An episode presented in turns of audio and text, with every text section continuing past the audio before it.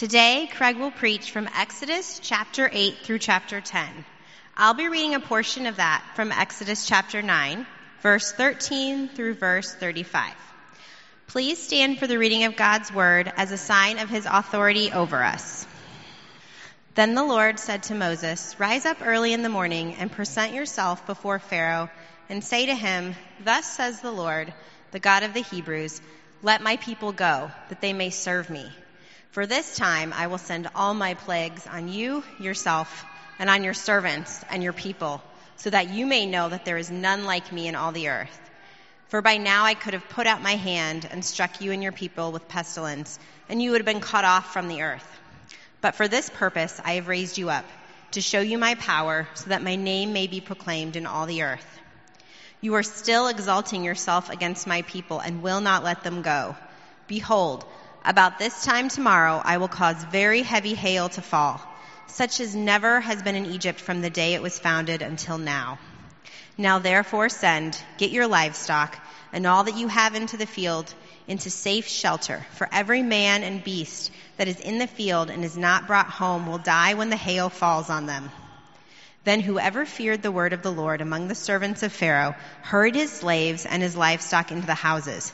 But whoever did not pay attention to the word of the Lord left his slaves and his livestock in the field. Then the Lord said to Moses, Stretch out your hand toward heaven, so that there may be hail in all the land of Egypt, on man and beast and every plant of the field in the land of Egypt. Then Moses stretched out his staff toward heaven, and the Lord sent thunder and hail, and fire, fire, ran down to the earth. And the Lord rained hail upon the land of Egypt. There was hail and fire flashing continuously in the midst of the hail, very heavy hail, such as had never been in all the land of Egypt since it became a nation. The hail struck down everything that was in the field in all the land of Egypt, both man and beast.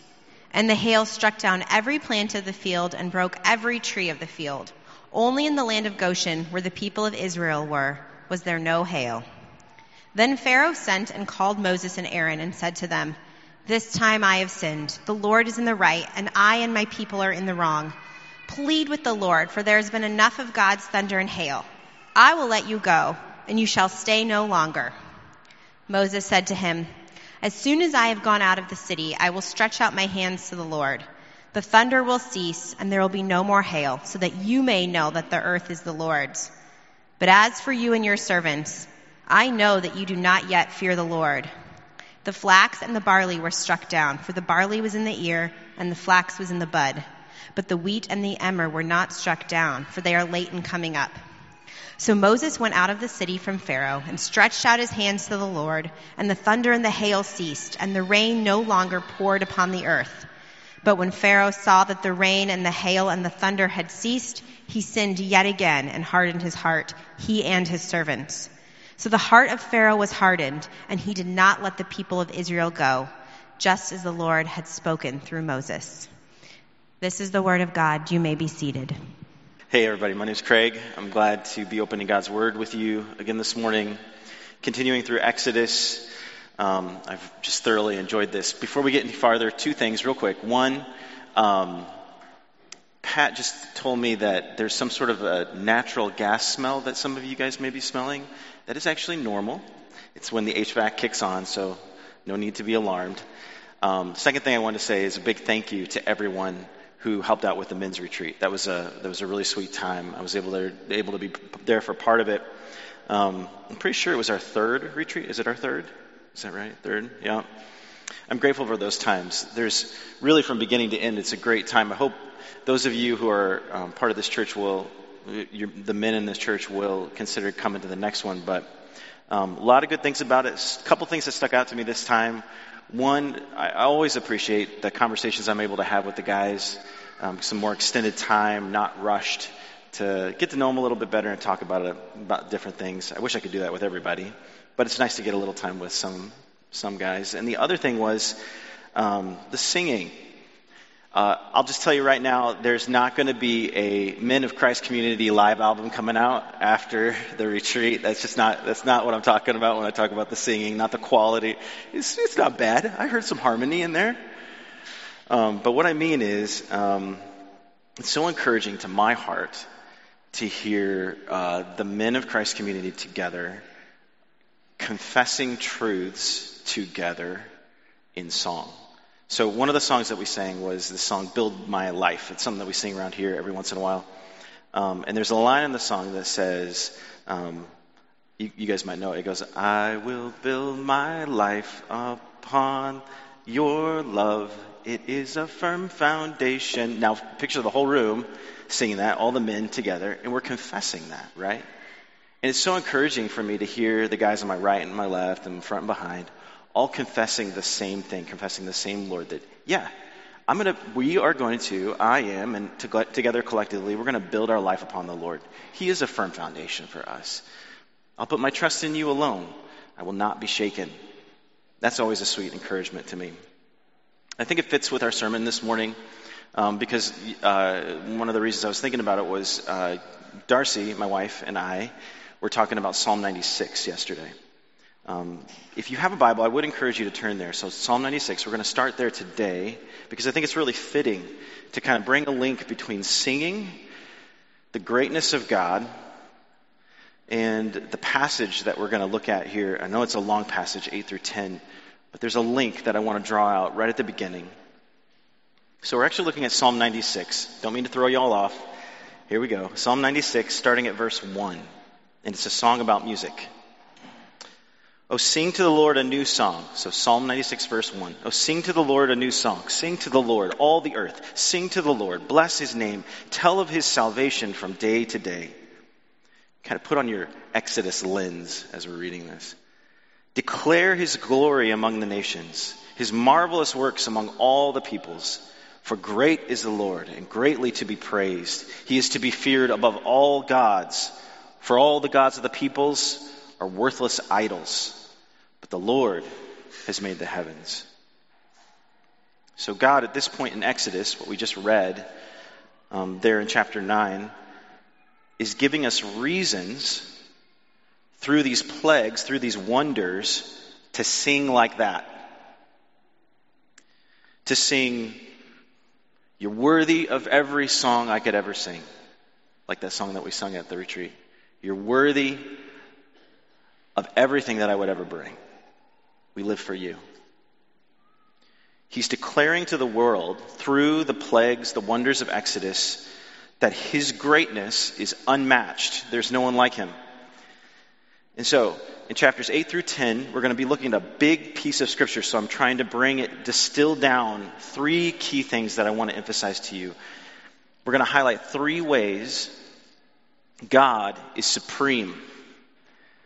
God is First, supreme over other gods. Second, God is supreme over all creation. And third, God is supreme over our hearts. Before we dive in, I, I, just want us to grab hold of something really important. It's, now we're going to go back to Exodus. I want to bring your, your attention back there, back to Exodus chapter 9 and verse 14. So go ahead and look at that. Exodus chapter 9 and verse 14. Says this For this time I will send all my plagues on you yourself. This is God speaking through Moses.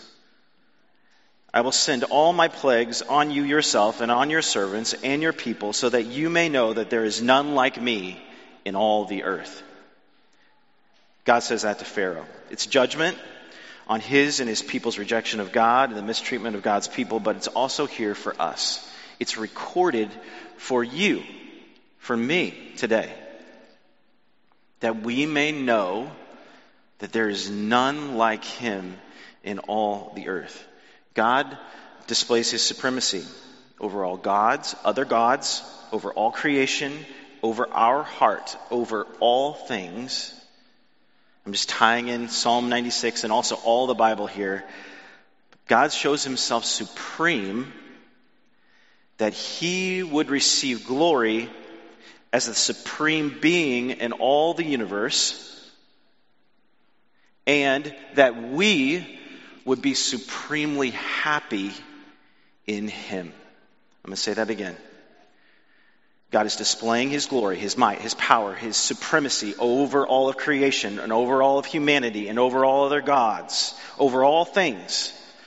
He's showing himself as the supreme being in all the universe. That we would be supremely happy in him. That's what I'm working for today. I'm working for your joy in the supremacy of God. And I got to tell you, as I prepared this sermon, I was in that other room up until the moment I walked up here. It is, I have been wrestling with this because it is so precious, it is so powerful, it is so real, and it is so massive and important. And I, there's a part of me that just wants to do it right. But what we need is we need the Supreme One to speak to us. And so we're going to pause and we're going to pray and we're going to trust that that's going to happen. That we're going to kind of experience what we talked about last week. And we were talking about knowing God, where J.I. Packer said, knowing God is a relationship calculated to thrill the heart. That's what I want to have happen today. That we'd be thrilled in the greatness of God this morning. We need his help. Let's pray. Lord, there is truly none like you. And so we just pray that you'd come and show us your glory, that you would kill our pride, our arrogance, that you'd humble us, that you'd lift high your name, you'd captivate us again this morning with your steadfast love.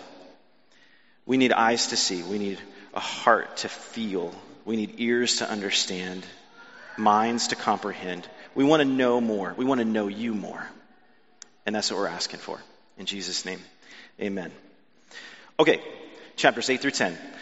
This is covering plagues. So there's there's 10 total plagues in the account in Exodus, of Exodus. We're looking at plagues 2 through 9. Last week we did plague number 1. God's using it to display his glory, to judge Egypt, to set the captives free. Question. Why not just skip to plague number 10, which seems to, you know, get the job done? Why do plagues 1 through 9? Going right back to it. God is making himself known. He's showing himself as supreme. The first nine plagues are meant to be seen as divided into three sets of three. So, 10, the 10th plague, Passover, that stands alone. We're going to deal with that next week. That's the climax, the end of the, uh, the end of this.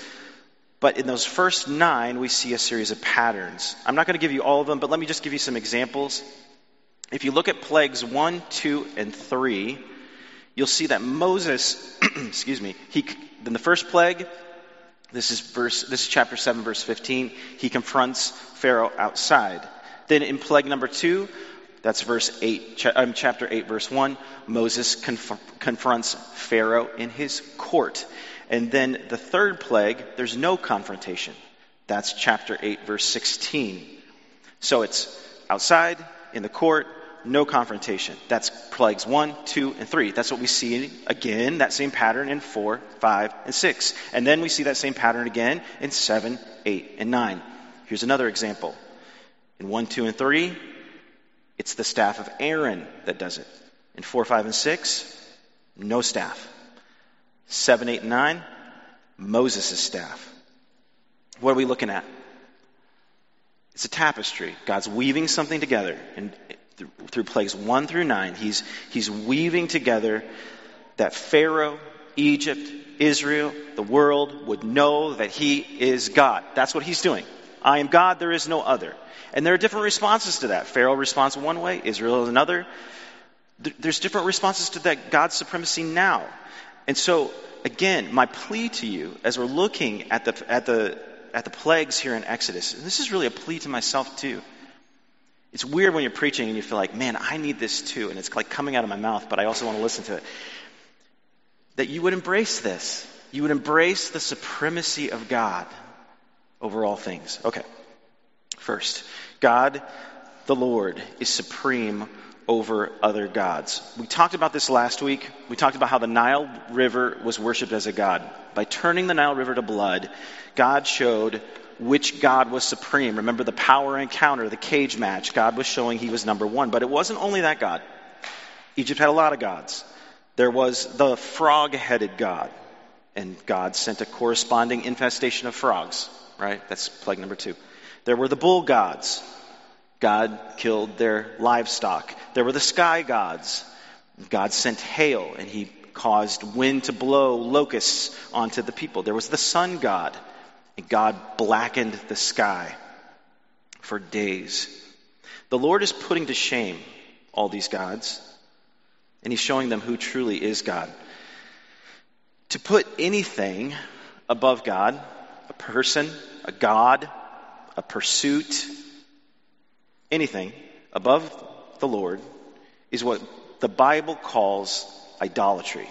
God hates it.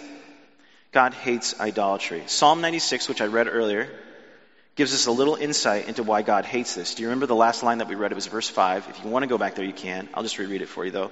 Psalm 96, verse 5 says, For all the gods of the peoples are worthless idols, but the Lord made the heavens. Idols, the ones that the Egyptians worship here in Exodus, were made by human hands, actually made by human hands, statues. But when you make gods that way, the reason that God hates them so much is it gives the impression that God Himself and those little gods that they make with hands are under our control. When you make God the way you want Him to be, you control Him, but He's not God anymore. God says you can't do that. Humans make statues. God, the true God, makes the heavens. That's what Psalm 96 says. We cannot control him. Idols distort the nature of God. That's the first thing that idols do. Idols also distort us. All of us worship. You guys probably realize that. Maybe you haven't heard that before. That's okay, but you do. We all do. We all worship something. It's what we're designed to do. We're, be, we're designed to behold something and to love something as supreme. And it can be many things. It's not just a, a particular statue like we're talking about here or another God. It can be approval, comfort, control, power. But the, the key is this worshippers, which would be all of us, become like that which they worship. The Bible says if we worship idols, we become like them. Those idols, those dead pieces of wood that were fashioned into something else, we become dead or stone like them. We become, I heard somebody say this, we become what we behold. So, what God is doing today, He is declaring His supremacy over whatever it is that we put in front of Him. God is showing that He is greater than, like what Tim Keller says. He said, God is greater than anything more important to you than He is. Anything that absorbs your heart and imagination more than God. Anything you seek to give, to give you what only God can give. Let me help you do a little bit of Holy Spirit heart searching right now. Um, to make it a little practical. Generally speaking, theologians categorize four core desires as the reasons we set up idols in our lives. And here's the thing um, Calvin said, the ancient theologian, he said that our hearts are uh, idol factories. We produce idols all the time because of our nature to be worshipers. A lot of times, we're worshiping the wrong thing. And they generally fall into four categories. One, the desire for control. Two, the desire for power. Three, the desire for approval. And then four, the desire for comfort. Let's just take one of those. Let me just try to give you an example. The desire for approval. Here's the thing we probably don't knowingly worship or devote ourselves to the desire for approval. But slowly and surely, those desires can overtake our lives the, for approval of others, or even the approval that we might have of ourselves, and it overtakes loving God. Now, when that, when that desire overtakes us, it becomes our master, and it controls everything that we do. So when it comes to work, or school, or relationships, if our highest desire, our idol, is the approval of others and not honoring God, then we will do whatever it takes to appease or please or impress others because we're desiring that approval. When people are happy with you, then you're at the top. You're feeling great. You're feeling good. But when people are upset with you, you are down, really down, depressed. Why is that? Because it's your master, because it's your God. And if your master is, man must approve of you, then it puts a chain around your neck and drags you around. You're a slave. And what's worse, we can start to believe that God, the true God, operates in the same way, that we have to earn his favor. And he doesn't. He doesn't operate that way. But what if God is in the primary place instead of the approval of man? If someone's happy with you, you're thankful for it. You're thankful that God allowed that to, to you in your life. And if someone is upset with you, it doesn't floor you. You know that your approval is found by faith in Jesus Christ. You're, you're, you're approved by God in Christ. Your life, what that means is you, you live your life with much more ballast, like a, like a ship in the, the waters. You're much more balanced as the storms of life shake you. Our, our men's retreat speaker mentioned um, Augustine's characterization of idolatry. I was actually planning on sharing it today. He called it disordered loves. That's what Augustine calls it. I think it's an important, good way to characterize idolatry. It's not like people don't want to love God or know God or follow God. What inevitably ends up happening for a lot of us as Christians is our loves are out of order, they're disordered. The love of approval of man, power, control, comfort takes the highest place and then becomes our master. God slides down the line. Living life with any other master other than God is frustrating anxiety producing, and ultimately leads to death. Idols promise and deliver. I think that's really important. They deliver a quick feeling of whatever it is that you're after the approval, the comfort, the control. But in the long run, you do what the Egyptians do when the Nile failed them. You're scratching at the ground looking for life. God will not share his glory with any other. He is supreme. And us knowing him as supreme, greater than every other God, results in him being glorified, and it results in our supreme gladness. We are made for him. So that's the first one. God is supreme over other gods. Here's the second way we see God is supreme. He is supreme over creation. We're just going to list, I'm just going to list out all the different plagues, and I want you to kind of pay attention to what God is showing his supremacy over, what he does. Okay? First, river to blood. Number two, frog invasion. Three, gnats everywhere. The little bug gnats, you know what I'm talking about? Four, flies everywhere. Five, animal diseases. Six, boils all over every living thing. Seven, hail. Eight, locusts. Nine, complete darkness. Okay. Any connections there? Think about this. The waters, they turned to blood. Frogs came from them. The waters are under his control. The land, gnats, flies, animals, people, that is also under his control. So we got the water, we got the land, and then the sky. It's hail, wind to blow the locusts, and then the sun that goes dark. Like a, I was thinking about how you, sometimes you throw a blanket over a flashlight, just gone. And with each one of these, water, land, sky, what God is declaring is that he is the Lord. At that time, people viewed gods as territorial, that they were confined to a particular location. Whatever deity a particular people worshiped, that was the deity that governed over their land. What God is demonstrating is that He is supreme over everything, over all peoples, over all lands, over all waters, over all skies, over all things. He is God, over supreme over all of creation.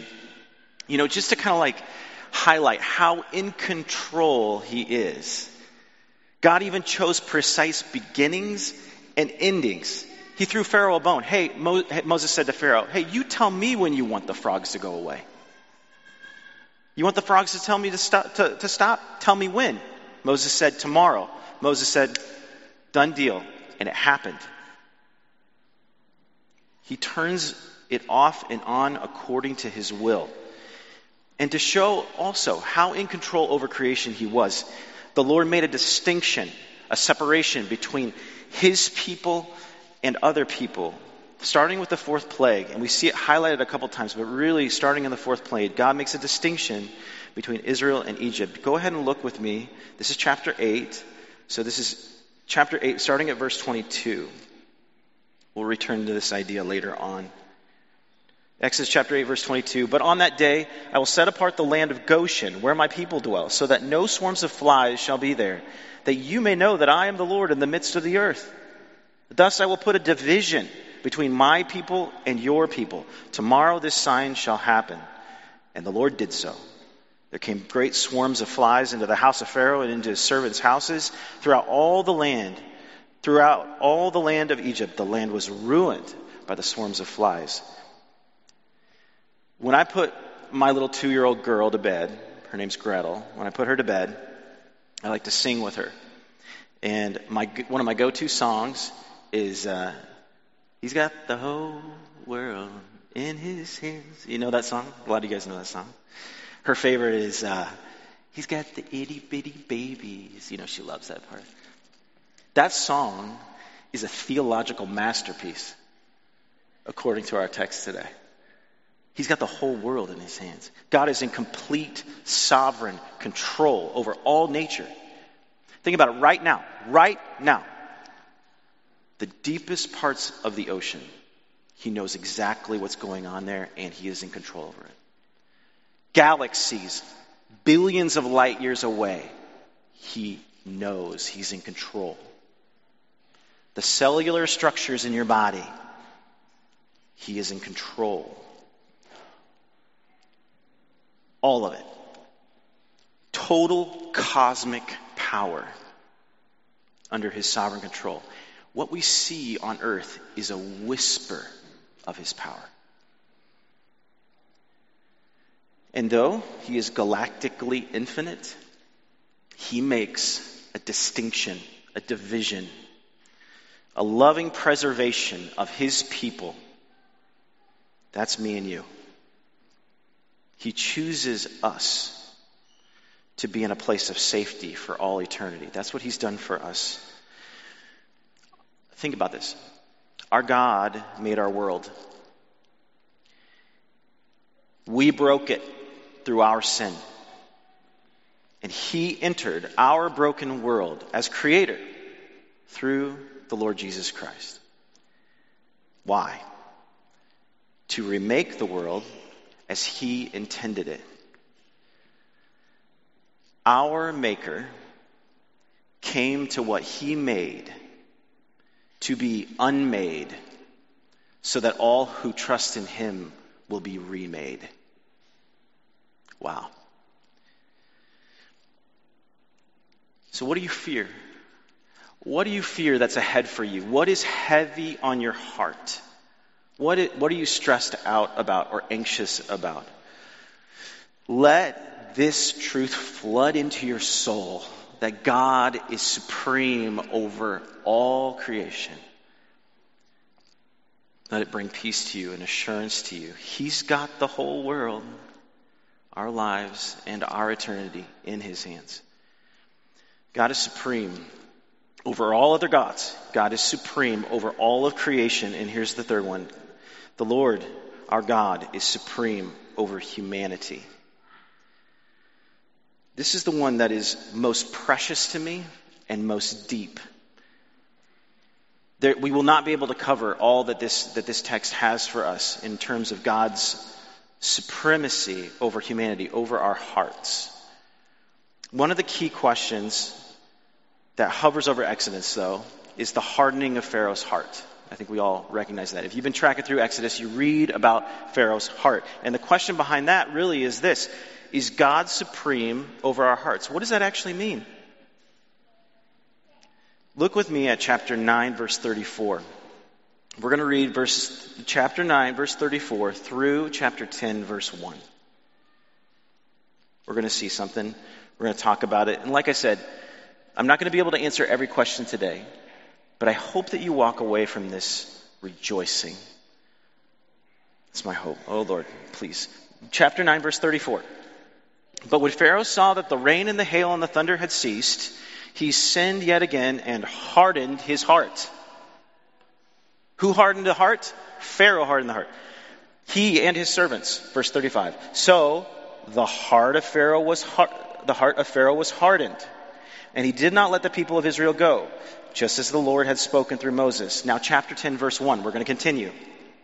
Then the Lord said to Moses, Go into Pharaoh, for I have hardened his heart and the heart of his servants, that I may show these signs of mine among them. 18 times in Exodus, we read of the hardening, hardening of Pharaoh's heart. Pharaoh's heart being unresponsive to God. And so here's the question Who did it?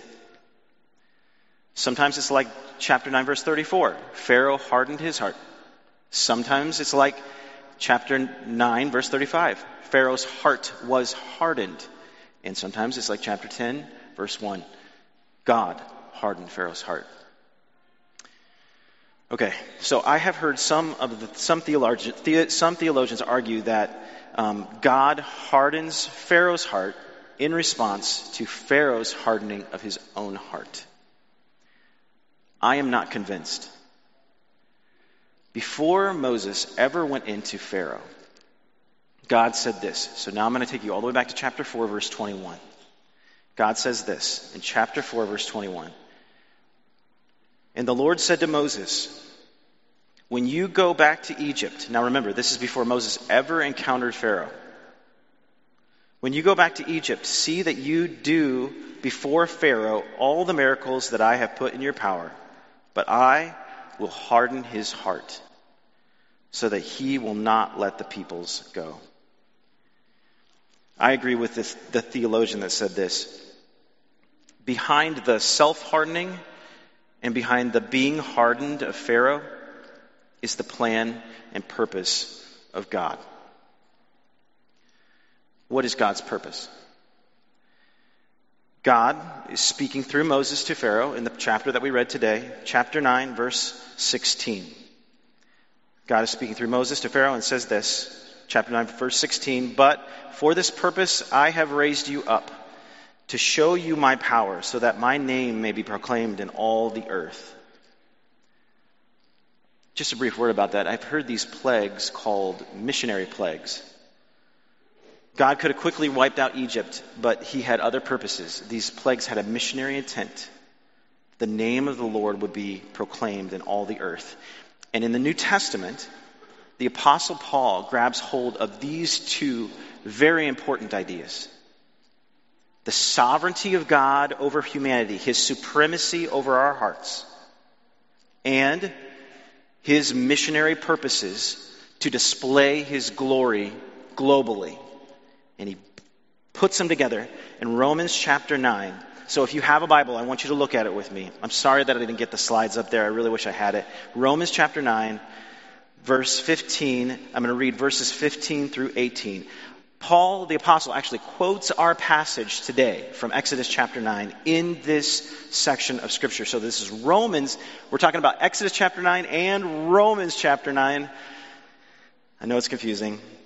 This is Romans chapter 9, verse 15 and following.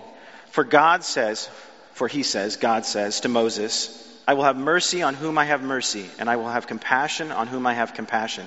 That's not in our passage, that's later on in Exodus. Verse 16. So then it depends not on human will or exertion, but on God who has mercy. For the scripture says to Pharaoh, For this very purpose I have raised you up that I might show my power in you and that my name might be proclaimed in all the earth. So then, he has mercy on whom he wills, and he hardens whomever he wills. I want to draw you back to something that we read earlier from Exodus chapter 8. There was the distinction, the division that God made between Israel and Egypt for some of those plagues. Let me ask you a question about that. Why did God choose them? Why did God choose Israel? Was it because Israel was more holy and righteous and good? Were they better people? Did they have better potential? And what about Pharaoh? God hardened Pharaoh's heart. Why did that happen?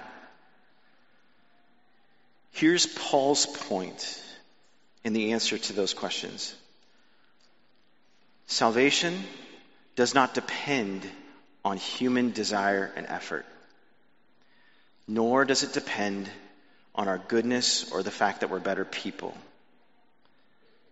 Humanity, our hearts, do not choose to pursue God. God pursues us that he would be glorified among all nations.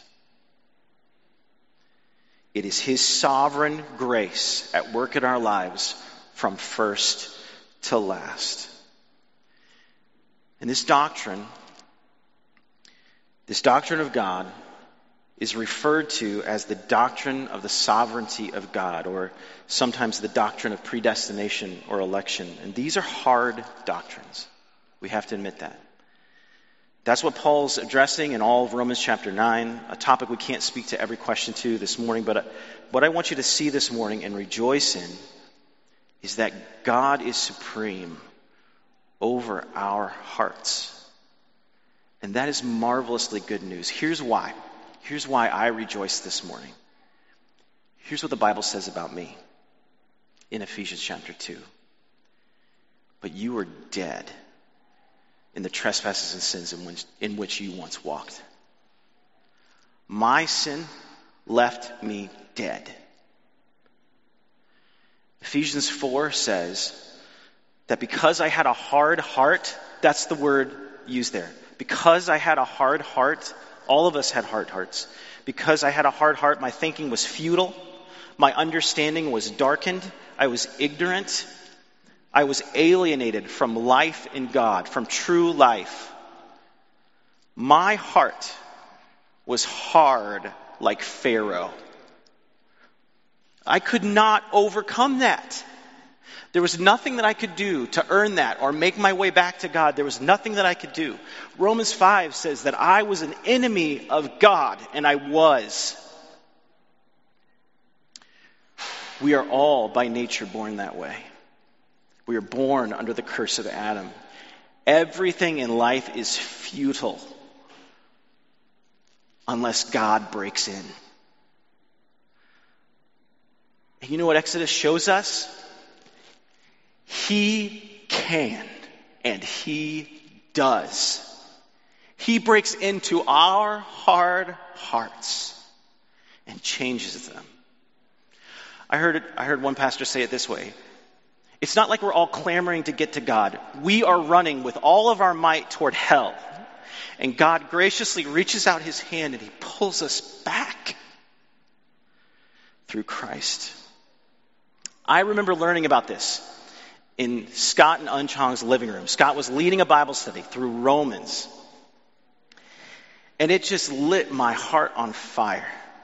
Here's why it's so precious to me. I know that if I didn't open my heart to Him, I know that I couldn't have opened my heart to Him unless He had opened my heart to Him. He saved me. God saved me. And I'm going to add this. It is this doctrine, this idea of the sovereignty of God, the supremacy over the hearts of man that has launched my life. It is what's given me the great hope to go and proclaim the gospel on campus when I was a student here and to take the gospel to China and to open his word with you this morning because I know it doesn't depend just on my feeble human efforts, but it depends on the might and the power of a cosmically awesome God who opens hearts to the glory of the gospel.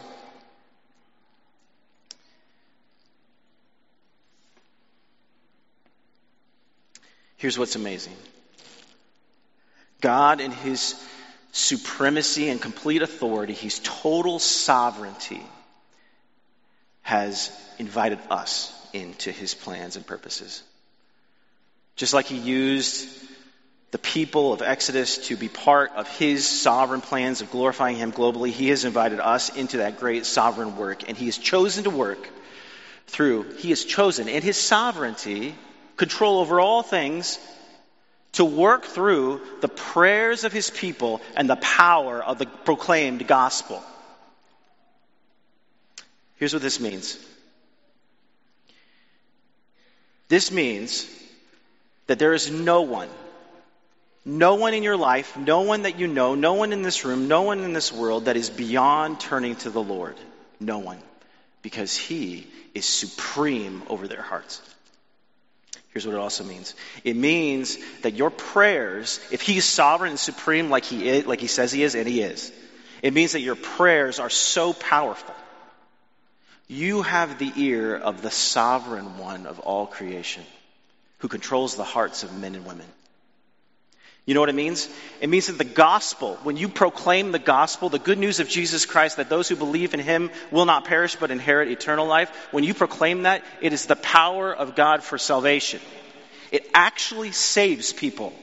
It actually changes hearts for eternity. So when you open your mouth, he chooses to work through our mouths, just like Moses' mouth, our uncircumcised mouths he works through them to save people. You know what it means? It means that He is supreme over your heart, over your sin struggles, over your loves. No sin has dominion over you. It does not. He reigns.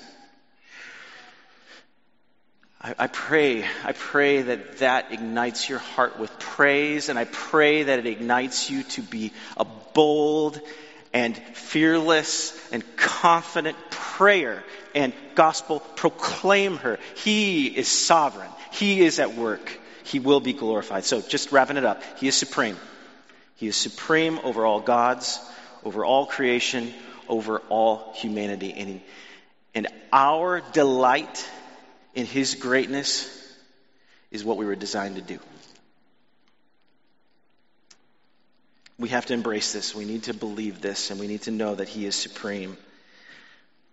To become a Christian is to really acknowledge the reality that God is God. He does it for His own glory. He is God, and He will be proclaimed. Um, it's not about praising ourselves. It's not about us, it truly is about Him. And that is really the best news you will ever hear. It's not about you, and it doesn't have to be. It, the world doesn't, doesn't revolve around you, it depends on God who has mercy. God is working all the things of Exodus for His glory and for His people's good. He is supreme. He's a big God to be feared and worshiped and adored. He is a God who has made himself known. He's a God who came after us, after our hearts, not because of anything we've done, but in his great love. He sent his son, the Lord Jesus Christ, that all who look on him will be his forever. And that, that's something to sing about. Let's pray. Lord, we just pray that more than anything else today, we would we just bend our knees before you and we just cry out to you that you truly are supreme. You are holy, you are righteous, you are good. You are supreme over all things, over all gods, over all creation, over our hearts. And we need you. In Jesus' name, amen.